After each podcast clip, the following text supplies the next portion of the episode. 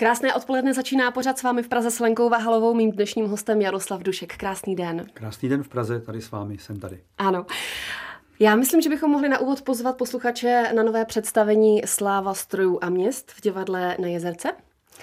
Pozveme je, ano. ale zároveň víme, že je tak nějak vyprodáno. Ano, tak na duben taková... až. V Dubnu nehrajeme, Nehrajete. to jsou kluci v Americe a v Austrálii. Petr Nikl je v Americe a Ondra Smykl v Austrálii.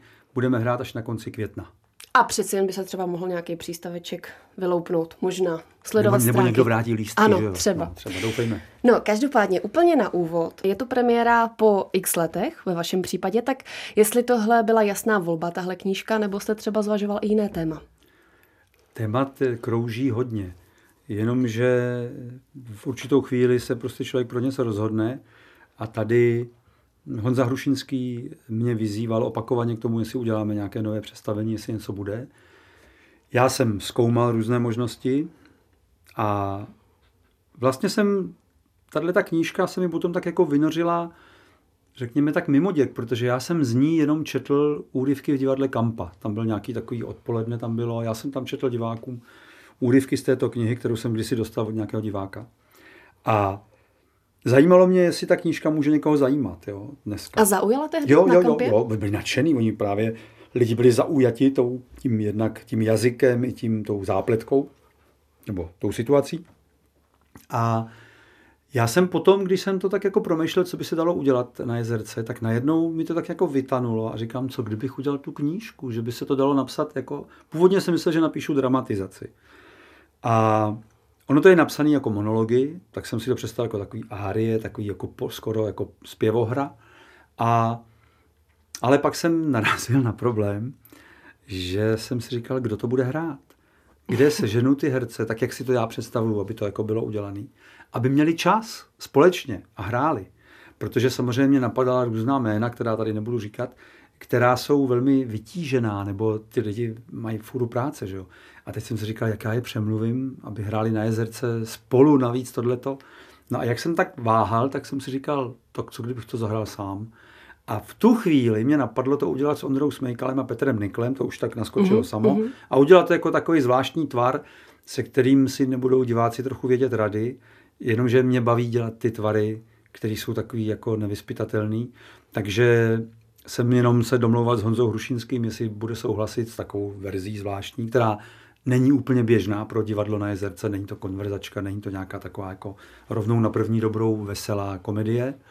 Je to spíš trošku k přemýšlení a pak se tam asi ukáže, v čem vlastně je ta komedie. Mně se líbí vzučivá prostě groteska. Vzučivá groteska, no. Já jsem právě, oni všichni chtějí vždycky dát do názvu slovo komedie, že jo. To byl film Úsměvy smutných mužů, kde jsme marně rozmlouvali pořád, a tam nedávají to hmm. slovo komedie, že ten film prostě není komedie, ale producenti vždycky chtějí komedii, že to jako přiláká víc diváků.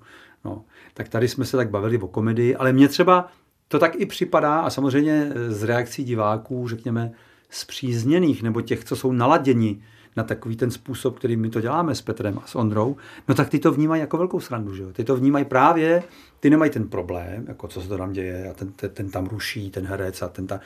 Oni chápou, že se nerušíme navzájem a že se doplňujeme a z toho vzniká jakási taková patafyzická vlastně sranda. Jo? A ta mě baví. No. Takže potom to takhle vzniklo, Honza Hrušinský to odsouhlasil, i se mu to líbilo, on chodil na zkoušky se koukat, jak, jak to jako vypadá. A v divadle to přijali pěkně, jak dramaturgyně Lubica, tak, tak prostě kluci, osvětlovači a tak. Což je důležité, aby to lidi dělali rádi, protože ono je smutný, když ti, kteří provozují to divadlo, buď to, buď to tomu nevěří, nebo to hrajou z takového jako pocitu, že teda hold jsme to nacvičili, tak to budeme hrát. No a nás to ohromně baví hrát s Petrem, zase po letech s Petrem Niklem a s Ondrou Smejkalem tak nějak hrávám průběžně, takže my si to užíváme velmi. Posloucháte pořád s vámi v Praze se mnou stále Jarda Dušek. Mě by zajímalo, protože vy jste to představení i režíroval, ale zároveň jste celou dobu na scéně. To se tak jako vždycky tam píše. To jsou takový ty... Jakože bylo potřeba to tam napsat. Režie Jaroslav Dušek. No jsou, já jsem jako by si to tak vymyslel, mm-hmm. nějaký ten koncept, ale společně jsme to dávali dohromady. Takže spíš autor konceptu možná. Já nevím. Je to hmm. úplně jedno. Je to jedno. Já nevím, na co ty slova jsou. Jo. Režisér, nerežisér, dramaturg.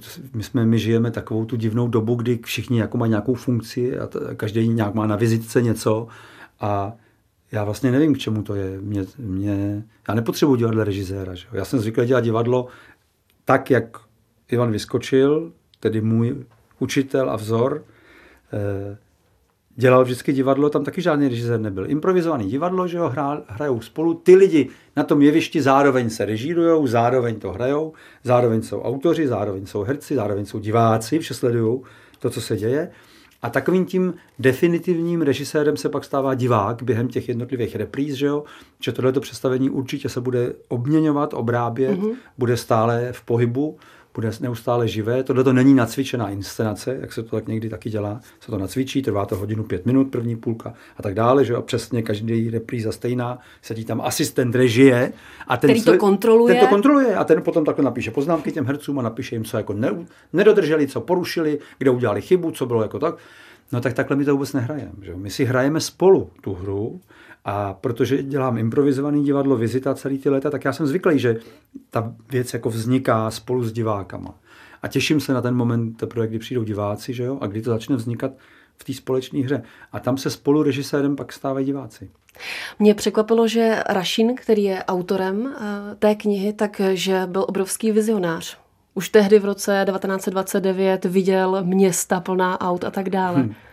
No to je to takový zvláštní. On, hmm. On tam v roce 1929 říká, že jo, ten jeden z těch, ta jedna z těch postav říká, že ta města jsou přeplněna automobily. Já nevím, kolik bylo tehdy aut ve Málo. městech. No ne, tak...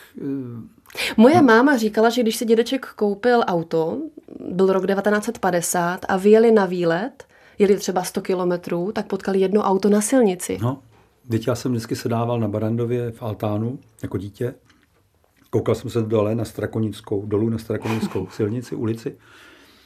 A tam projelo jedno auto tak vždycky za 10 minut, za 20. Tam, to byl svátek, já jsem vždycky se těšil na to, jak pojede to auto. Že jo.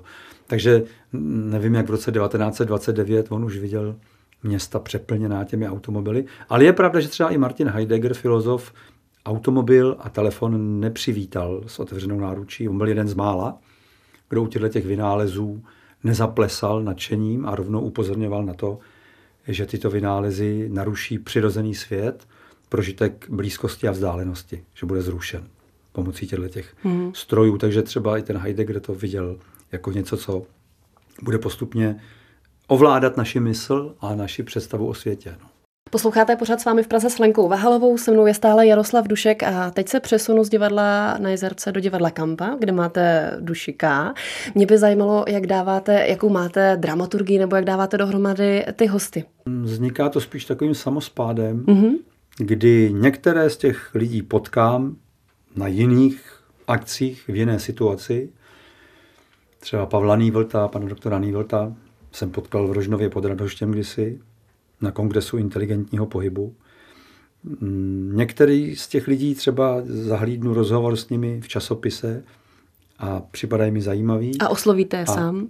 A nějak se potká... Většinou se potkáme takovým mm-hmm. nějakým řízením osudu a někdy nebo mnohé hosty mi doporučují tedy diváci.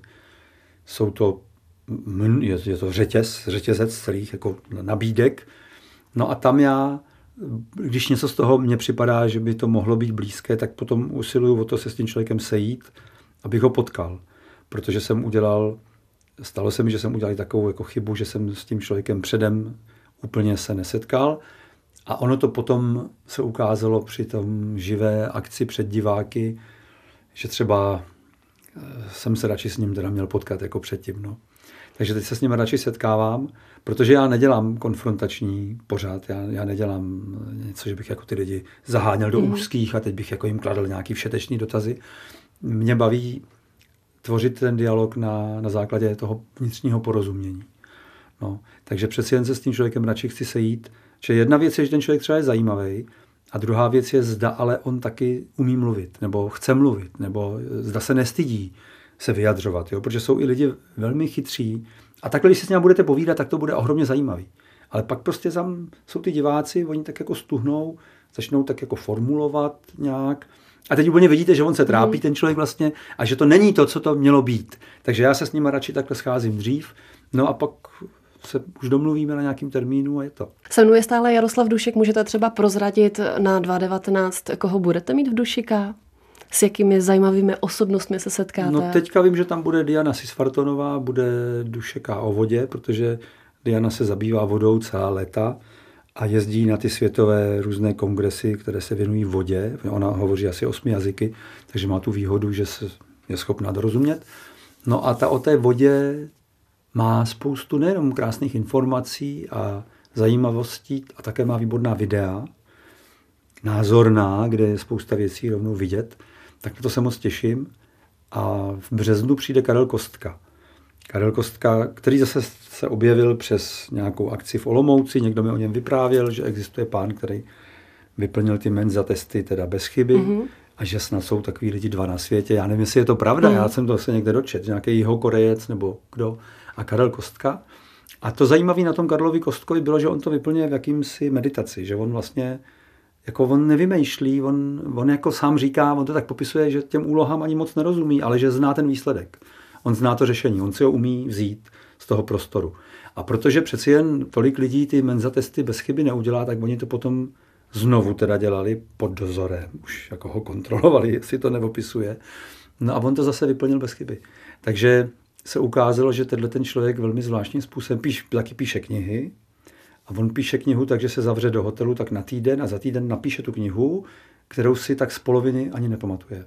On ji nemá v paměťové stopě, on, ta knížka jim jako projde a on ji dá na papír. Mm-hmm. Takže on funguje takhle zvláštně, umí to jako se na to napojit, jde mu to, fungovat v tom zvláštním poli určitým, který každý můžeme nějak označovat nějakýma slovama. A o tom si s ním chci povídat. A on napsal skvělou knížku, která se jmenuje Kdo jsme. A tam on vlastně celou tu knihu definuje vědomí. Co to je vědomí, jakým způsobem eh, a jak je vytvářená realita. A on je schopen tak svobodně o tom přemýšlet, tak jako nezatíženě, bez nějakých tabů a takových těch předem školomeckých daných jakoby, jakoby rádoby ortodoxních vědeckých eh, nějakých názorů nebo zákonitostí, že je to ohromně napínavý teda si s ním povídat. Tak ten tam bude, ten tam bude v březnu a dál chci, nevím, jestli Milan Salábek bude mít čas v dubnu nebo v květnu, protože pořád chci udělat s Milanem dušiká o víně. Mm-hmm. Že Milan dovede nádherně vyprávět o víně. On všechno ví o všech druzích vína, co kdy, odkud přichází. A mě to, on ví všechno teda, Milan Salábek, on ví všechno o všem, že jo, samozřejmě. Ale u toho vína mě to baví, jak on právě i u té sklenky vína najednou tak jako vážně začne jako to všechny souvislosti historické a teď to proplete dějinami Evropy a všechno, nebo světa podle toho, odkud je to víno, tak to je ohromně napínavý si s ním o tom povídat. Tak doufám, že se domluvíme s Milanem Celápkem. Na a podaří termínu. se třeba Agar Tole, o kterém jste mluvil kdysi? Tole, ne, tole nejezdí, pokud vím, do žádných do... zemí, kde mm. ho tlumočej. Tole mm. nechce být tlumočen. On, chce, on mluví buď to německy nebo anglicky snad. A protože těch zemí je hodně. Což by nemusel být problém, tak většina lidí Ale já anglicky, anglicky. Já, já jsem To se naučíte. Jo, ale to, ne v této jemnosti, víte. Mm. To je to, co, tam je to potom těžký, když potom potřebuju být přesný hmatově mm. v tom jazyce tak to, to já nezvládám jako v jiném jazyce než v češtině. To, tam, tam nejsem prostě doma. Takže s Tolem bych si asi moc nepopovídal. A pokud vím, on někdo, jedna moje známá komunikuje s tou jeho partnerkou nebo manželkou, která mimochodem vždycky říkají lidi, ta je mnohem zajímavější než celý Tole, že? Tahle, ta, ta jeho partnerka. Mm-hmm. A snažili jsme se ho pozvat, to už je několik let. A ta zpráva byla, že on jezdí jenom do těch zemí, kde může mluvit prostě německy, anglicky, kde to publikum mu rozumí. A protože těch zemí je hodně a on a zvou ho hodně všude, no tak on sem nejede, že jo, do Čech. Nebo možná přijede, já nevím, ale taková byla tehdy zpráva. Se mnou je stále Jaroslav Dušek. Já jsem tady měla nedávno zpěvačku Celeste Buckingham, nevím, jestli ji znáte, taková nevím. docela talentovaná zpěvačka. I tak cestuje po světě, zpívá všude možná a hlavně studuje ve Vídni pedagogiku. Mm-hmm. Ona měla takový zajímavý názor eh, na školu, na školství a tak dále, protože se jí stalo někdy v pubertě, že měla problémy s matematikou. Ona stále jí učitelé říkali, prostě jsi špatná na matematiku. A později hmm. se zjistilo, že dyskalkulička. Takže to je logický. A ona se začala zabývat tím, že je potřeba ten systém přenastavit. Hmm. A že když o tom mluví i s lidma ve světě, i v Americe, i ve Vídni, i když tam je ten systém trošku jiný, ale přeci jenom by stálo za toho trošku obrodit, tak většinou reakce jsou, no jo, ale to by stalo hodně energie, hodně práce, hodně hmm. peněz a tak dále. A ona řekla, veď ano, však to je nutné spravit. Co vy si myslíte o školství, o škole, která je teď v České republice a co by třeba stálo za to udělat, změnit? Tam je, tam je, to, tam je velká škála teda těch témat, protože škol je mnoho. Jsou různé. Existují školy skvělé, kde skutečně se vychází z těch žáků, z jejich otázek, z jejich zájmů. Takové školy vznikají po republice. Jsou v Děčíně, ve Žďáře nad Sázavou, eh, tamhle Bezinka, eh, u Flítku místku. Prostě těch škol je opravdu dost. Ty vznikají. I na takzvaných normálních školách mohou být skvělí učitele. Prostě lidi, kteří to baví, milují ty žáky, nevnucují jim svůj názor, naslouchají, baví se tím, mm-hmm. jak to pracuje, existují. No a pak je tady ten takzvaný systém. A systém to je takový moloch, který nikdy nechce sebe sama zrušit, že jo? protože on už jakoby dobře, dobře funguje, dobře je živej ze všech těch jako dotací a peněz a teď to nějak jako funguje a no, ten systém si libuje. Funguje ten no, ale je, no ne, to, on si to, myslí, že funguje. To požírání funguje, že jo, ten, ten, to, ta údržba jako hmm. ta je v pořádku. A e, pro mě vždycky já to vidím úplně jednoduše. Jo. Vím, že to lidi rozčiluje, ale teďka pozoruju vnuka svého, rok a půl starého, tak mohu vidět, že to tak je. Prostě. Každý dítě se od malička učí. Nemá jiný zájem, než se učit. Neustále něco zkoumá. A jde to zkoušet. Když něco dělají dospělí, on to chce dělat taky. Taky krájí nožem, taky strouhá na struhadle e, bramboru. Prostě chce to taky zkoušet, chce to dělat. Chce být členem toho, toho, toho společenství. Že jo? Pro mě by bylo nejjednodušší, kdyby děti mohly se pohybovat ve světě dospělých tak, jak by potřebovali, dívali by se, zkoumali by, co se děje, ptali by se těch dospělých, že, co to tady děláte, a taky by si to mohli vyzkoušet. A takhle by se učili a naučili by se cokoliv, prostě postupně. A přece jenom je třeba nějaká knížka, nějaké téma, které byste chtěl znovu zpracovat? Něco, co vás oslovilo? Já průběžně eh, jako bych chtěl někdy zpracovat Anik de Suznel, symbolismus lidského těla, ale to je velmi mm, jako náročná záležitost. Mm-hmm. Nevím přesně, jestli by to nějací diváci byli ochotní se mnou podstoupit. Potom mě zajímá ten Neil Douglas Klotz a ty jeho knížky Aramejský očenáš, mm-hmm. Skryté mm-hmm. evangelium a meditace o genezi. Mimochodem to se snažím sehnat a je to nemožné. Mám to doma. No. A můžeme se domluvit. Ano. No a prostě to mě průběžně zajímá. Mám i od Neila Douglasa Klotce předem už jako souhlas, že můžu mm-hmm to zpracovat? Lída Chrášťanská to s ním domlouvala, takže on jako vzkázal, že samozřejmě přeje všechno dobré, ať si s tím dělám, co chci. A pak je, hm, pak je tady David Hawkins a jeho knížky, které teďka vycházejí, celé jeho dílo. To by se mělo asi, když tak v těch základních školách učit. Průchod úrovněmi vědomí. To je opravdu eh, moc zajímavý téma. Takže to jsou věci, který, o kterých průběžně vím, že mě tak jako se jich dotknu, zajímají mě a já bych to, možná, že z toho všeho zkombinuju takovou jednu věc, jo? Mm-hmm. já nevím přesně, co z toho vznikne, protože e, to jsou takový témata, které mě zajímají, které se týkají vlastně hm, jakoby vnímání v jiným jazykovým kódu. Jo? Protože to, co nám brání, ten, to, čemu se říká systém, je ve skutečnosti jazyk a gramatika, syntax. To je způsob, jakým se učíme mluvit, jakým se učíme uvažovat. No a v momentě, kdy odvozujeme věty od podmětu jako stvořitele věty, jako boha věty, to je Bůh, že té věty je podmět, ten jedná skrz, ten, skrz to sloveso a působí na předmět a takhle si zvykneme uvažovat. A dokud neopustíme tohle, to je ten systém, který nás vlastně drží v zajetí, řekněme, chybných úvah, protože mm-hmm. v realitě není nic jako podmět. Tady je zpětnovazebná smyčka, která neustále pracuje a všechno ovlivňuje sebe sama navzájem. A vy nemůžete přesně určit, kdo je ten jako strůjce té situace. Ale víte, že když do toho celého procesu zpětnovazebného vložíte impuls, tak on se projeví v celém tom, v celém tom systému. A to mě zajímá, a to se týká staré aramejštiny a e, starých jazyků, kde oni to věděli. A ku podivu ten jazyk byl postaven úplně jinak, než my jsme dneska zvyklí. Ale tím, že to musíte vykládat tím jazykem, že jo, tak se dostáváte do takových jakoby neřešitelných situací. Jak předat starými jazykovými kódy úplně jinou informaci. Mm-hmm. A proto si uvědomuju teďka ve svém věku, jak eh, podstatní jsou básníci, to znamená užívání jazyka jiným neobvyklým způsobem. Mým dnešním hostem byl Jaroslav Dušek. Moc děkuji, že jste přišel. Taky děkuji.